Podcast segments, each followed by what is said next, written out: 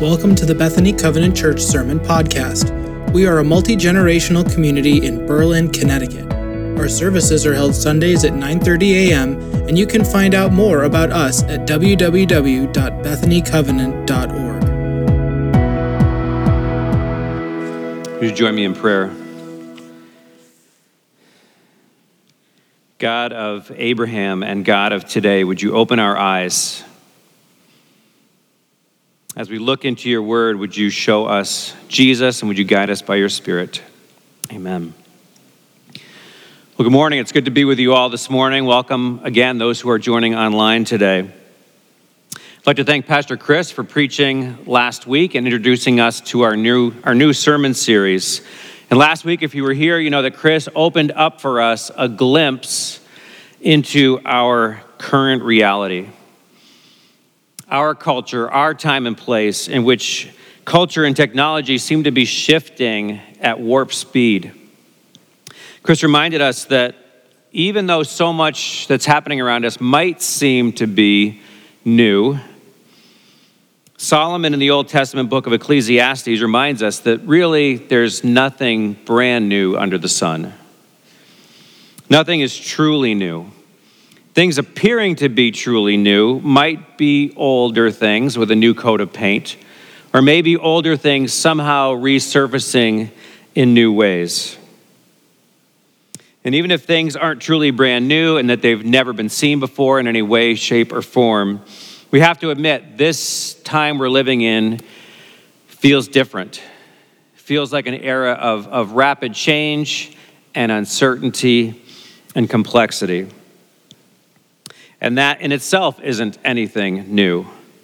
Pastor Chris reminded us that human history typically and cyclically has had these periods of rapid change and periods of relative calm and stability.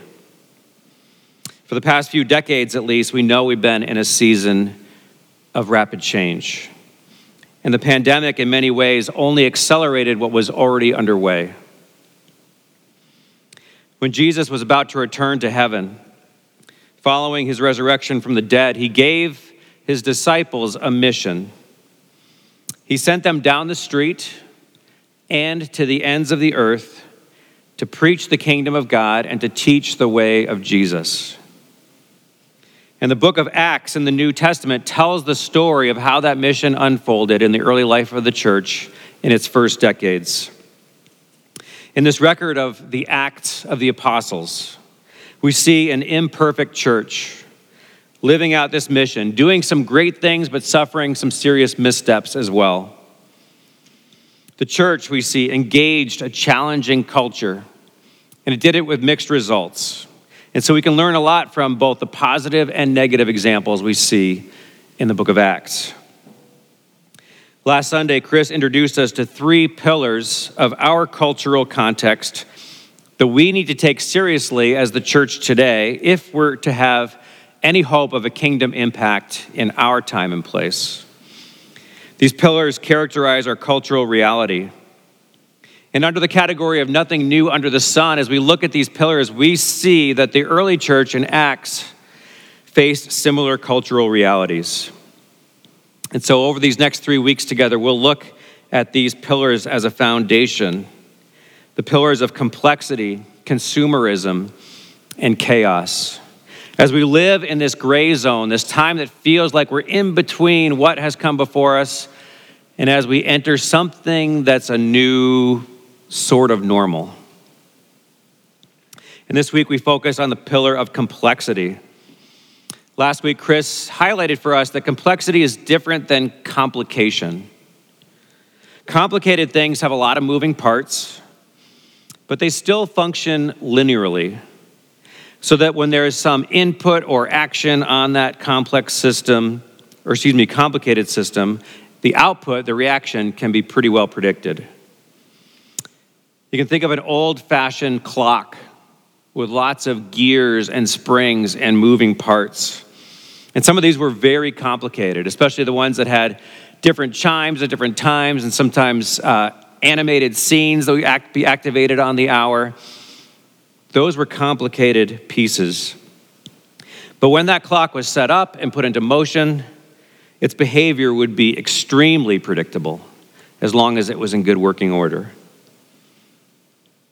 Complex systems, on the other hand, have opportunities for lots of different inputs. And the relationships and connections between the different parts of a complex system may not always be completely understood. As Chris said last week, if we pull on one thread of a complex system, it may have unexpected, unexpected or even inexplicable results. And for an example of a complex system, you can think of the global supply chain, the chain for electronic parts, and you think about the economic and geopolitical and natural resource and technological and human elements that go into that complex system. Microchip shortages are much harder to predict and understand than when that cuckoo is going to pop out of the clock. Today's complex culture has us connected, connected as a global community in, in more ways and in more different ways than at any other time in the past. That's undeniable. A result of these complex connections, if we just use social media as one example, is that individuals now have the opportunity to define and promote themselves as never before possible. One person can have a global presence. A person can become a brand, can become a sensation globally almost overnight. As traditional boundaries of geography and clan associations, even language, dissolve in our complex global social network, each individual has the possibility of standing alone, of differentiating according to his or her own invention and definition of self. In fact, our complex culture tends to encourage that kind of self definition. Sociologists and other scientists call this the process of atomization, in which elements of a structure are differentiated from their structure and broken down into their component parts.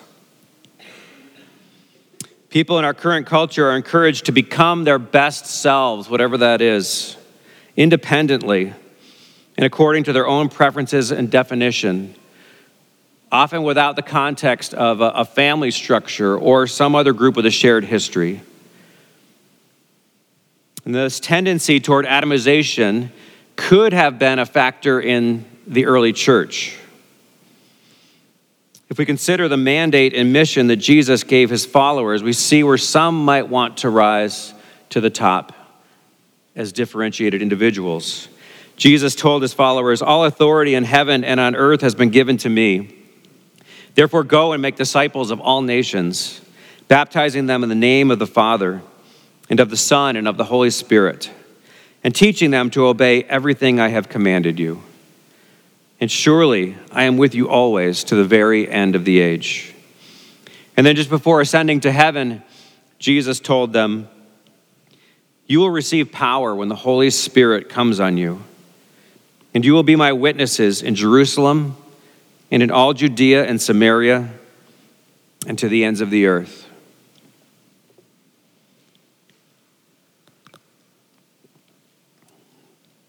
So, in these statements, Jesus gave his disciples a specific and strategic mission. And then he, he encouraged them and reminded them that they would have the power supernaturally to pull off everything that Jesus was telling them to do. And so it's quite possible, I think, that this combination of challenge and empowerment could have resulted in a form of rugged individualism, a kind of first century, first century atomization. Because if we think about it, we see that Jesus sent them on this difficult but exciting mission and said they'd be empowered to do it. They'd have whatever they needed to accomplish it. And so we can imagine any given disciple thinking, that they might play a starring role in these events. They've been giving, given an exciting work to do, and they're given the power and authority to do it. So maybe they'd play a starring role in the events that proceeded from this mandate and mission. These disciples could have branded themselves, distinguishing themselves from their compatriots. But I think it's safe to conclude that it was definitely for the best that this isn't how church life unfolded in those early decades. We see in Acts that the early church didn't dissociate into a collection of independent individuals and personalities. Instead, the church integrated into a mutually supportive community. And Acts 2 gives us a picture of what that community looked like in their cultural context. We read that they devoted themselves to the apostles' teaching and to fellowship, to the breaking of bread and to prayer. Everyone was filled with awe at the many wonders and signs performed by the apostles. All the believers were together and had everything in common. They sold property and possessions to give to anyone who had need. Every day they continued to meet together in the temple courts. They broke bread in their homes and ate together with glad and sincere hearts, praising God and enjoying the favor of all the people. And the Lord added to their number daily those who were being saved. And so, on the surface, as we look at this picture in Acts 2, it may seem like a relatively stripped down, streamlined version of church, kind of a simple version of church, especially compared to uh, today's relatively complex structures, which include usually a physical structure of a church building. But I think if we take a closer look at Acts 2, we see that what was going on there actually was a complex organization. Complex meaning that there were interconnections between the various parts. This was a connected community. We're told that the believers were physically often together, eating in homes, worshiping at the temple, gathering to hear teaching, sharing the things they had, and selling their possessions so that needs might be met. It's clear, though, that sometimes people held on to property so that as needs emerged down the road, those properties and possessions could be sold.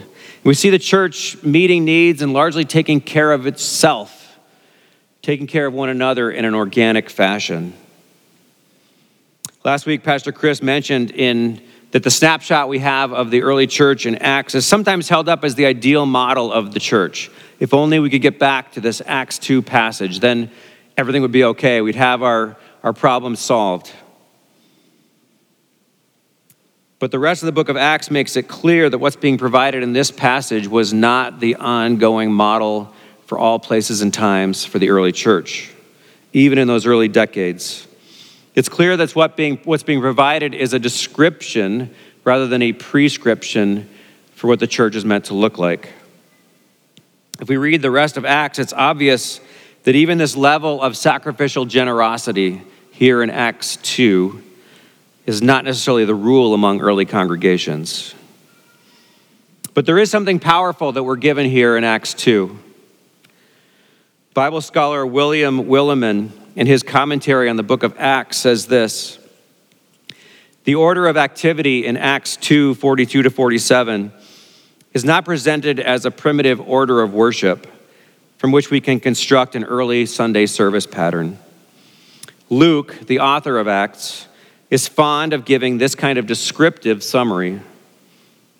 More importantly, Acts 2 42 to 47 focuses our attention on the main concern of the whole book of Acts the community. The community.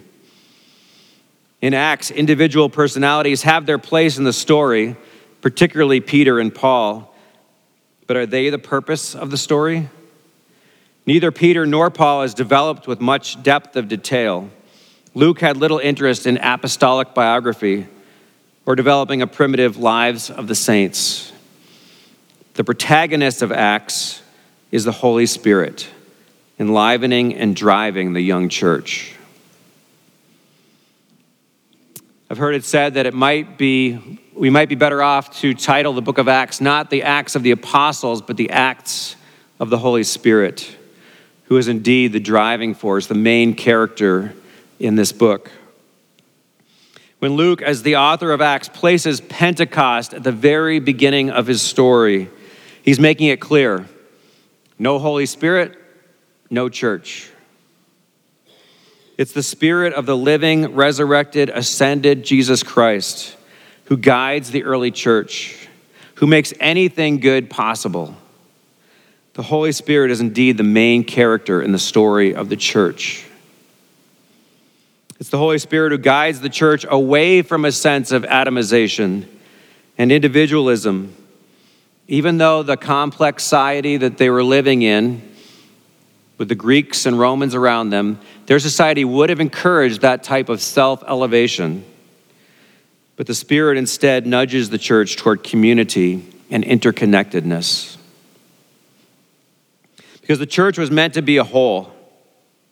The church was meant to center on activities that people actually just can't do alone sharing, sacrificing for someone else, gathering, fellowshipping, worshiping. William Willimon comments further on this text. The church is in fellowship because the Spirit has provided koinonia, the Greek word for fellowship or communion. Some have remarked that the real miracle of Pentecost is to be found here. That from so diverse assemblage of people from every nation under heaven, a unified body of believers is formed. This is not merely warm hearted, human initiated brotherly and sisterly love. This is a fellowship that produces awe, signs, and wonders, not the least of which is their willingness to share all they had. End of quote. And so we see the church in Acts 2 as an interconnected, complex community, sharing and sacrificing and giving as they gathered. And so they glorify God through their words and through their actions. They glorify God just by the very existence of their community that was in many ways so countercultural. And we're told that because of the witness of this community, and because of the unfolding work of the Holy Spirit among them, God added daily to their number. God added daily to the number of those being saved by coming to faith in Jesus Christ. Today, we live in a time and place in which connected community is the antidote to an obsession with individualization and atomization. Connected community in a culture that seeks to tear it down in so many ways. It's not just how we navigate life, not just how we kind of hole up together and say, well, let's just pull our walls in and, and connect to one another. It's actually how we engage community, engage culture in a way that might display the love and power of God. Our sense of community with one another still matters, just as it did in Acts 2. And perhaps more than anything, we see that the Holy Spirit is still the protagonist of the church, still the main, um, the main individual in our community's story. Certainly, much more than any one of us. You may have heard that recently a group of about 35 of us, ministry team members, staff, leadership team members, committed church members, gathered together at a workshop uh, led and sponsored by our East Coast Conference staff. And this, this workshop was designed to help us get at the why of our existence as Bethany Covenant Church. Why does Bethany exist in this time, in this place? It was an amazingly Holy Spirit led day. And coming out of that time together was this statement We connect and serve so that generations discover and experience the transforming love of God. We do things with a purpose. And that purpose is, yes, a bit for ourselves, but mostly for others. We want more people among more generations to discover and experience for themselves God's transforming love. So you'll be hearing a lot more about this statement in the weeks and months ahead. But this morning, I want to point out that, that this word connect is actually one that God had put on my heart about a month before this workshop. As I was thinking about, like, what is it that makes Bethany Bethany, that's a word that came to mind. We connect. We're a connectional people. We connect with God as we gather and worship. We connect with each other in fellowship. We seek to connect to those who are new among us. We're open. We connect through serving side by side. We connect to hear stories that span generations. We connect financially by giving together, recognizing that together we can accomplish more. We connect a lot around food. And in all of this, I think our connecting points back to the work of God's Spirit among us. It points back to the spirit led impulse of the early church who knew they had to connect with one another. They connected with a purpose. Now, as we see as this uh, study of Acts continues to unfold, we'll see that sometimes the church was, was a little too sticky, a little too connected, a bit too insular, because their mission was always to disperse, to go, to spread, to share. But they connected because that was their identity, that was part of their purpose. They were the body of Christ, joined together of diverse parts, connected to do those things that God's Spirit enabled them to do.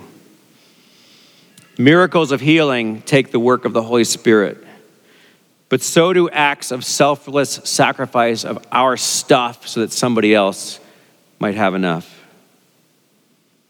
So, my prayer is that we continue to look to God as the author of our story in this time and place. We continue to look to God's Holy Spirit as the protagonist in what's unfolding here at Bethany Covenant Church. And I pray that we keep our eyes on Jesus Christ through all of this. Jesus is the one who sent us, not just the first disciples, but sent us into all the world, beginning with right down the street. He's the one who calls us, He's the one who's faithful and He's where we're headed together. Would you join me in prayer? Spirit of God, would you fall on us and fill us again? Spirit, would you use us and guide us as you desire? Fill us again for your glory and so that lives might be transformed by the Father's love. We ask this in Jesus' name. Amen.